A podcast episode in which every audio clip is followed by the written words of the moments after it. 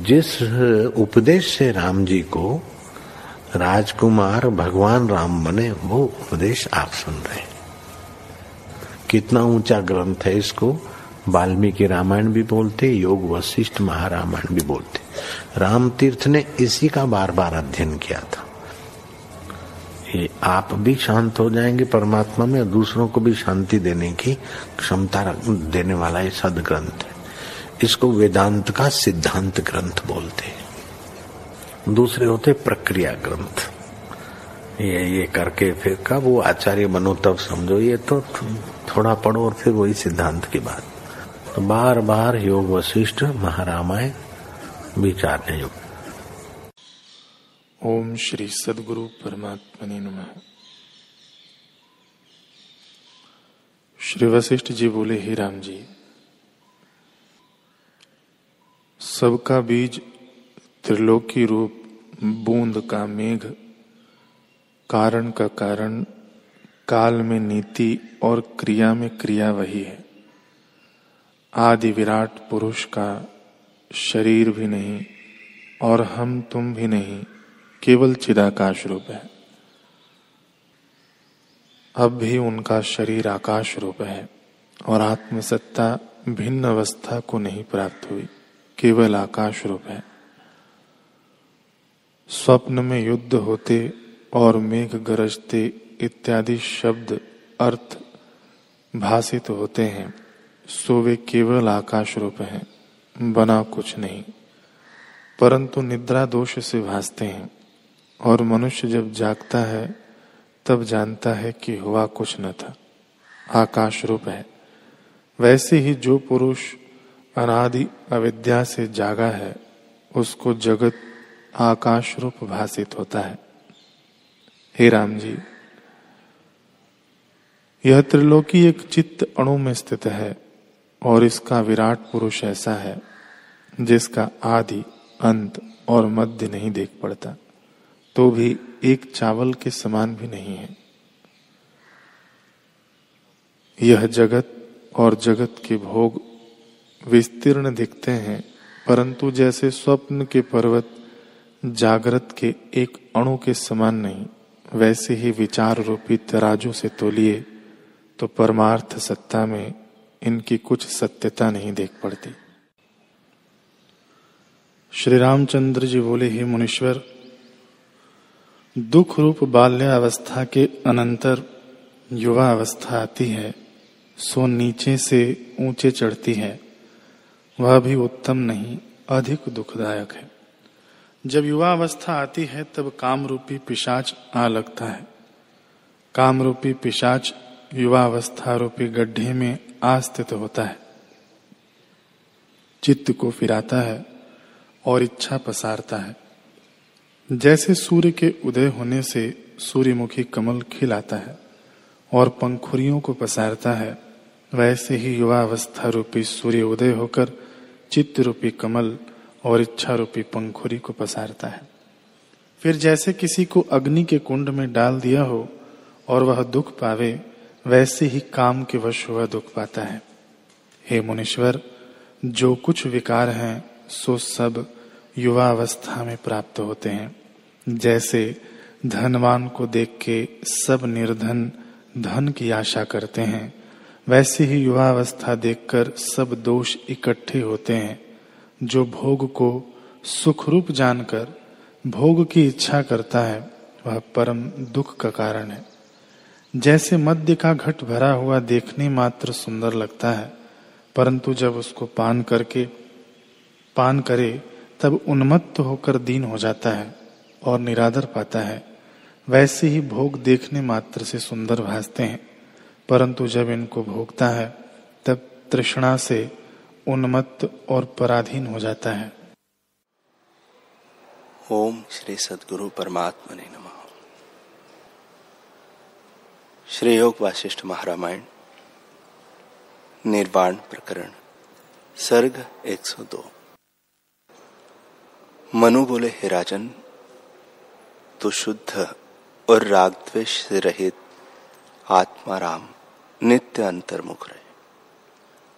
जब तू आत्माराम होगा, तब तेरी व्याकुलता नष्ट हो जाएगी और तो शीतल चंद्रमा सा पूर्ण हो जाएगा। ऐसा होकर अपने प्रकृत आचार में विचर और किसी फल की वांछा न कर। जो पुरुष वांछा से रहित होकर कर्म करता है, वह सदा करता है और महाशोभा पाता है। ऐसी अवस्था में स्थित होकर जो जो भोजन आवे, उसको खा ले। और जो अनिश्चित वस्त्र आवे, उसको पहन ले। जहाँ नींद आवे, वहाँ सो ले। राग द्वेष से रहित हो। जब तो ऐसा होगा, तब शास्त्र और शास्त्रों के अर्थ का उल्लंघन कर लौकिक व्यवहार करेगा। जो ऐसा पुरुष है वह परम रस को पाकर मत वाला होता है। उसको संसार की कुछ इच्छा नहीं रहती। हे राजन, ज्ञानवान चाहे काशी में देह त्याग करे अथवा चांडाल के ग्रह में, वह सदा आत्म रूप में स्थित है। वर्तमान काल में वह देह को नहीं त्यागता, क्योंकि जिस काल में उसको ज्ञान हुआ, उसी काल में देह का अभाव हुआ। ज्ञान से देह की बाधा हट जाती है। हे राजन, ज्ञानवान सदा मुक्त रूप। वह न किसी की स्तुति करता है और न निंदा, क्योंकि उसके चित्त की कलना मिट गई है। यद्यपि राग द्वेष ज्ञानवान में भी देख पड़ते हैं और वह हंसता रोता भी देख पड़ता है पर उसके अंतर में न राग है, न द्वेष है। वास्तव में वह न हंसता है, न रोता है। सदा जो का त्यों है, जैसे आकाश शून्य रूप है, और उसमें बादल भी देख पड़ते हैं। परंतु आकाश को वे लिप्त नहीं करते, वैसे ही ज्ञानवान को कर्म बंधन नहीं करता। पर अज्ञानी जानते हैं कि ज्ञानवान को क्रिया बंधन करते हैं। हे राजन, ज्ञानवान सर्वदा नमस्कार करने और पूजने योग्य है। जिस स्थान में ज्ञानवान बैठता है, उस स्थान को भी नमस्कार है। जिससे बोलता है, उस जिह्वा को भी नमस्कार है। जिस पर ज्ञानवान दृष्टि डालता है, उसको भी नमस्कार है। वह सबका आश्रय है। हे राजन, जैसा ज्ञानवान की दृष्टि से आनंद मिलता है, वैसा आनंद तब दान और यज्ञ आदि कर्मों से नहीं मिलता। ऐसी दृष्टि और किसी की नहीं होती जैसी संत की दृष्टि है। वह ऐसे आनंद को पाता है जिसमें वाणी की गति नहीं। जो पुरुष संत की दृष्टि को पाकर सुखी होता है, उससे लोग दुख नहीं पाते और लोगों से वह दुखी नहीं होता। वह न किसी का भय करता है, न किसी का हर्ष करता है। हे राजन सिद्धि पाने का सुख अल्प है। क्योंकि उड़ने की सिद्धि पाई तो अनेक पक्षी उड़ते फिरते हैं। इससे आत्मज्ञान तो नहीं मिलता और आत्मज्ञान बिना शांति नहीं होती। जब आत्मज्ञान प्राप्त होता है, तब जरा मृत्यु आदि दुख से मुक्त होता है और कोई दुख नहीं रहता। जैसे पिंजड़े से छोटा सिंह फिर पिंजड़े के बंधन में नहीं पड़ता, वैसे ही वह पुरुष अज्ञान रूपी पिंजड़े में नहीं फंसता। हे राजन, इससे तू आत्मा की भावना कर, जिससे तेरे दुख नष्ट हो जाए। अज्ञान से तुझे दुख दिखते हैं, अज्ञान से रहित सदानंद रूप है। इसे अनुभव रूप आत्मा में स्थित हो। जब तू आत्मा में स्थित होगा, तब जैसे शुद्ध मणि के निकट श्वेत, रक्त, पीत, शाम आदि रंग रखिए तो वह उनके प्रतिबिंब को ग्रहण करती है। पर कोई रंग उसे स्पर्श नहीं करता। वे कल्पित से भाषित होते हैं। वैसे ही तू प्रकृत आचार को अंगीकार करता रहेगा, पर तुझे पाप पुण्य का स्पर्श न होगा। श्री वशिष्ठ जी बोले, हे रामचंद्र जी, इस प्रकार उपदेश करके जब मनु चुप हो गए, तब राजा ने भली प्रकार उनका पूजन किया। फिर मनु आकाश को उड़ के ब्रह्मलोक और राजा इक्ष्वा को राज्य करने लगा। हे रामचंद्र जी, जैसे राजा इक्ष्वाकु ने जीवन मुक्त होकर राज्य किया है, वैसे ही तुम भी इस दृष्टि का आश्रय करके विचरो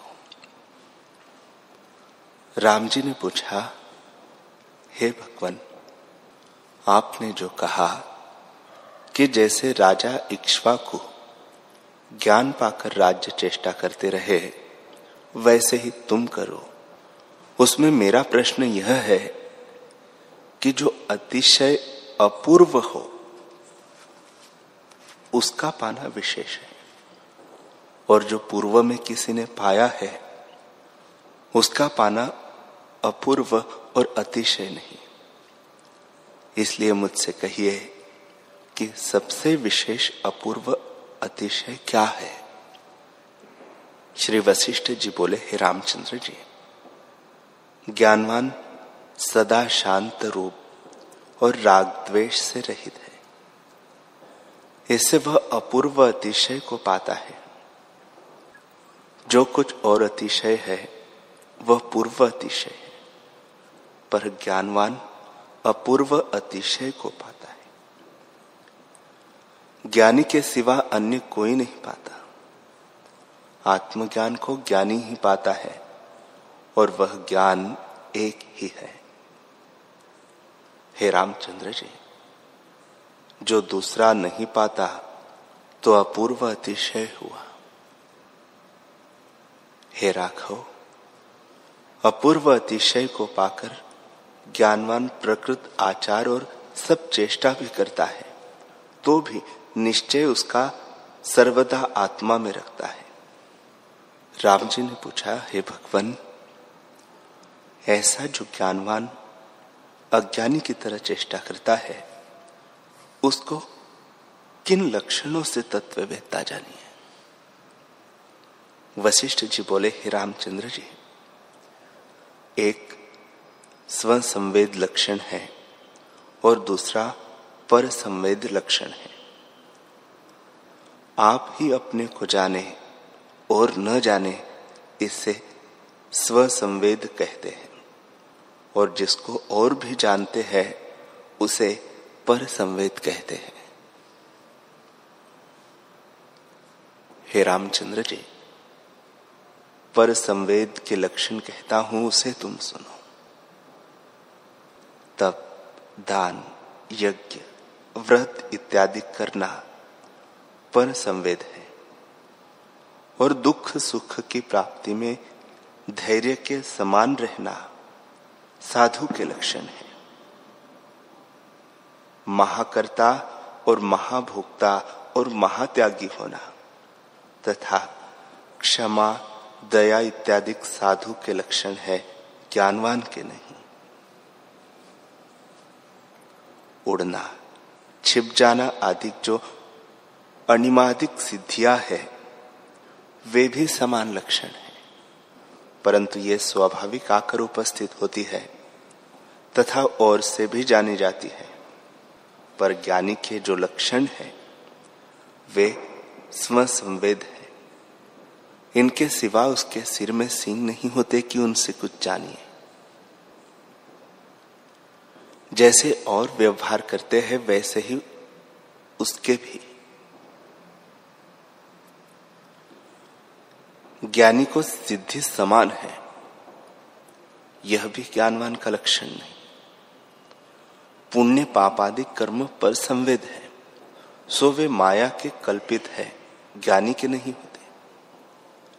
जितने लक्षण देखने में आवेंगे, वे मिथ्या है और माया के कल्पित है। ज्ञानी का लक्षण स्वसंवेद है। वह सर्वदा आत्मा में स्थित और अपने आप में संतुष्ट रहता है। उसे न किसी बात का हर्ष है, न शोक है। वह जन्म मरण में समान है और काम, क्रोध, लोभ, मोह सबको जानता है। उसका लक्षण इंद्रियों का विषय नहीं, क्योंकि वह अनिर्वचनीय पद को प्राप्त हुआ है। हे रामचंद्र जी, जिसको ज्ञान प्राप्त होता है, उसका चित्त स्वाभाविक ही विषयों से विरत होता है। वह इंद्रियजित होता है। उसकी भोगों की इच्छा निवृत्त हो जाती है। श्री वशिष्ठ जी बोले, हे रामचंद्र जी माया जाल को काटना महाकठिन है। यह आदि कलना जीव को हुई है। जो कोई इसमें सद्बुद्धि करता है, वह जैसे पखेरु जाल में फंसा हुआ निकल नहीं सकता, वैसे ही अनात्म अभिमान से निकल नहीं सकता। हे रामचंद्र जी, फिर मेरे वचन सुनो। क्योंकि जैसे मेघ का शब्द मोर को प्रिय लगता है वैसे ही मेरे वचन तुमको प्रिय लगते हैं। मैं भी तुम्हारे हित के निमित्त कहता और उपदेश करता हूँ। रघुकुल का ऐसा गुरु कोई नहीं हुआ जो शिष्य का संशय निवृत्त न करे। हे राम, मेरा शिष्य भी ऐसा कोई नहीं हुआ जो मेरे उपदेश से न जगा हो। इस निमित्त मैं तब ध्यान आदि को भी त्याग कर तुम्हें जगाऊँगा। इससे मैं तुमको उपदेश करता हूँ।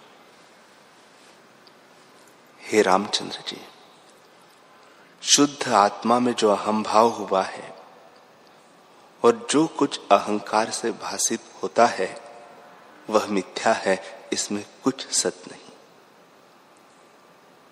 जो इसका साक्षीभूत ज्ञान रूप है वह सत्य है। उसका कदापि नाश नहीं होता। जो वस्तु वस्तु स्फुरण से उपजी है, वे सब नाशवान है। यह बात तो बालक भी जानते हैं। जो सत्य है, वह सत्य नहीं होता। और जो वस्तु असत है, वह सत्य नहीं जैसे रेत से घृत निकलना असत है, अर्थात कदापि नहीं निकलता। जैसे एक मेंढक के लाख कण करिए अथवा शिला पर घसीए, पर जब उस पर वर्षा होती है, तब सब कण मेंढक हो जाते हैं। हे रामचंद्र जी तो वे मेंढक तब उत्पन्न हुए जब उनमें सत्यता थी। इससे सत्य का कदापि नाश नहीं होता और असत्य का सद्भाव कभी नहीं होता। हे रामचंद्र जी सद ब्रह्म की भावना करो। जो ब्रह्म की भावना करता है, वह ब्रह्म ही होता है। जैसे घृत में घृत, दूध में दूध और जल में जल मिल जाता है वैसे यह जीव भावना करके चिदघन ब्रह्म के साथ एक हो जाता है और उसकी जीव संज्ञा निवृत्त हो जाती है। जैसे अमृत के पीने से अमर होता है, वैसे ही ब्रह्म की भावना करने से ब्रह्म होता है। जो अनात्मा की भावना करता है तो पराधीन होकर दुख पाता है। जैसे विष के पीने से अवश्य मरता है वैसे ही अनात्म की भावना से अवश्य दुख पाता है और उसका नाश होता है। इसे आत्म भावना करो। हे राघव, जो वस्तु संकल्प से उदय होती है, वह थोड़े काल तक रहती है। और जो चल वस्तु है, वह भी अवश्य नष्ट होती है। यह दृश्य आत्मा में भ्रम से सिद्ध है।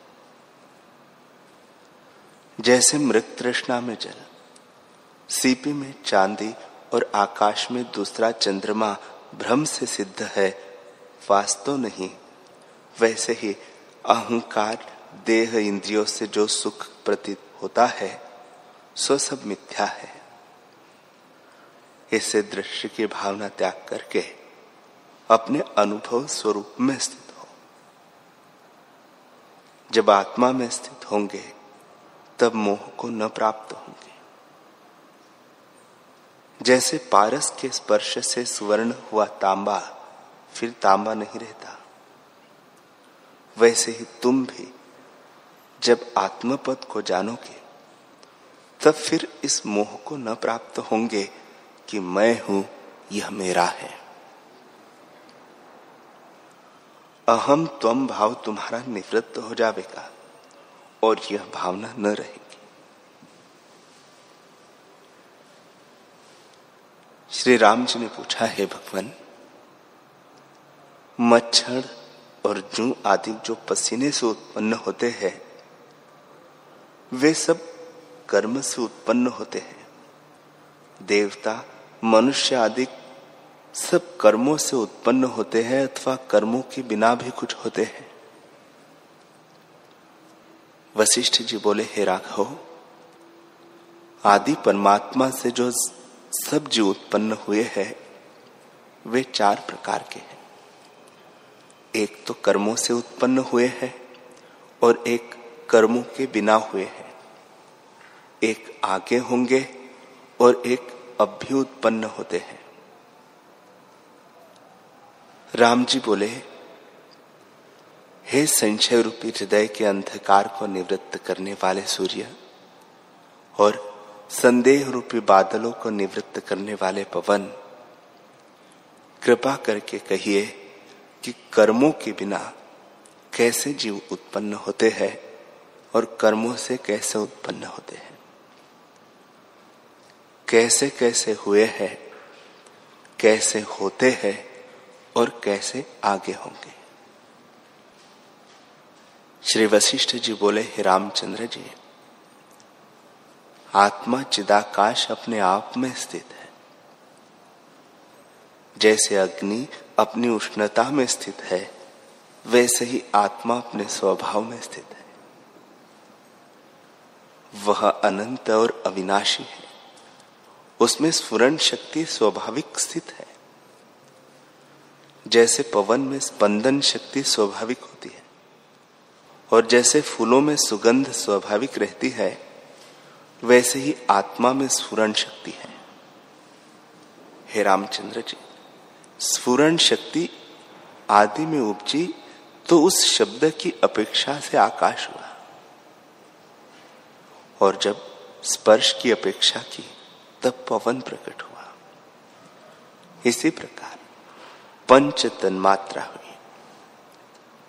शुद्ध संवित में जो आदि स्फुरन हुआ, उससे प्रथम अंतवाहक शरीर हुए।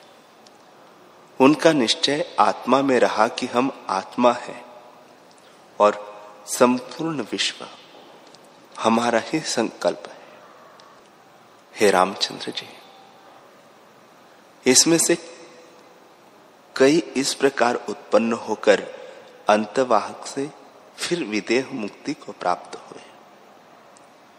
जैसे जल से बर्फ़ होकर सूर्य के तेज से शीघ्र ही फिर जल हो जाता है, वैसे ही फिर से वे शीघ्र ही विदेह मुक्त हुए कई अंतवाहक से आदि भौतिक इस प्रकार हो गए कि जब तक अंतवाहक में स्मरण रहा, तब तक अंतवाहक रहे और जब स्वरूप का प्रमाद हुआ और संकल्प से पंचभूत रचे थे उनमें दृढ़ निश्चय हुआ और जाना कि हम ये हैं। तब आदि भौतिक हो गए। जैसे ब्राह्मण क्षुद्रों के कर्म करने लगे और उसके निश्चय में हो जाए कि मेरा यही कर्म है।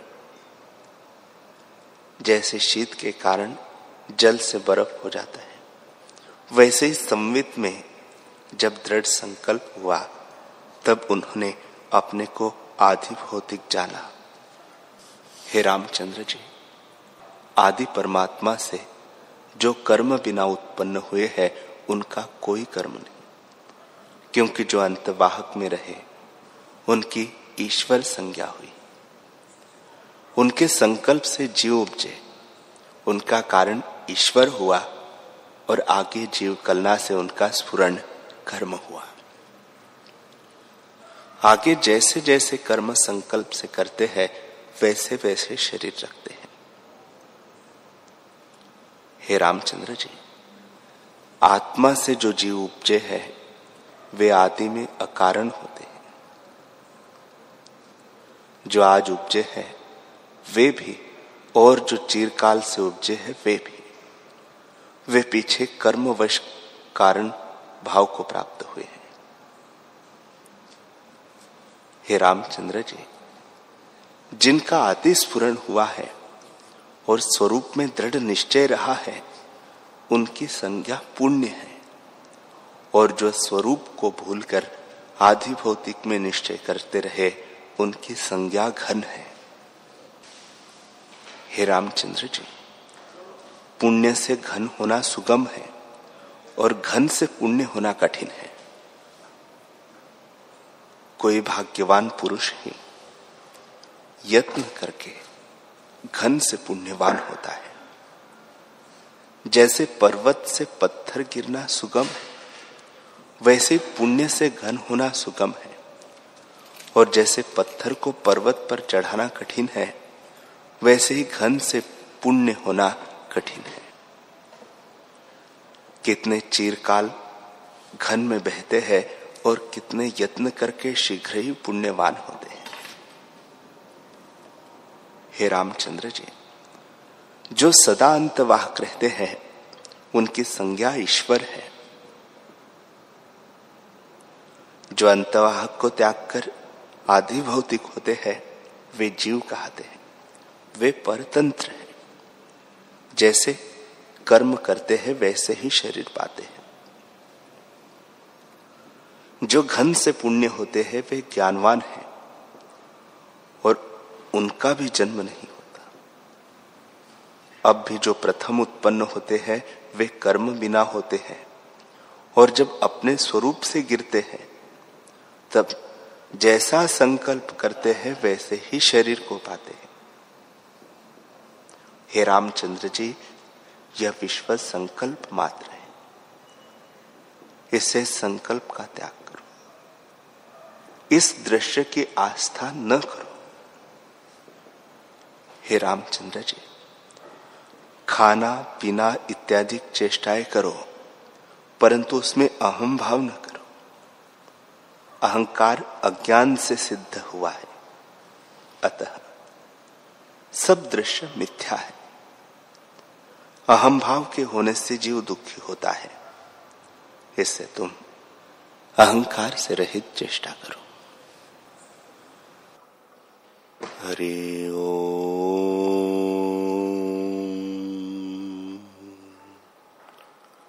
हरि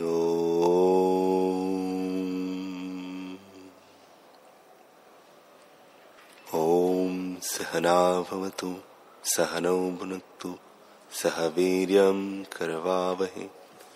तेजस्विनावधीतमस्तु, मा विद्विषावहे। ओम शांति शांति शांति। श्री सद्गुरुदेव भगवान की।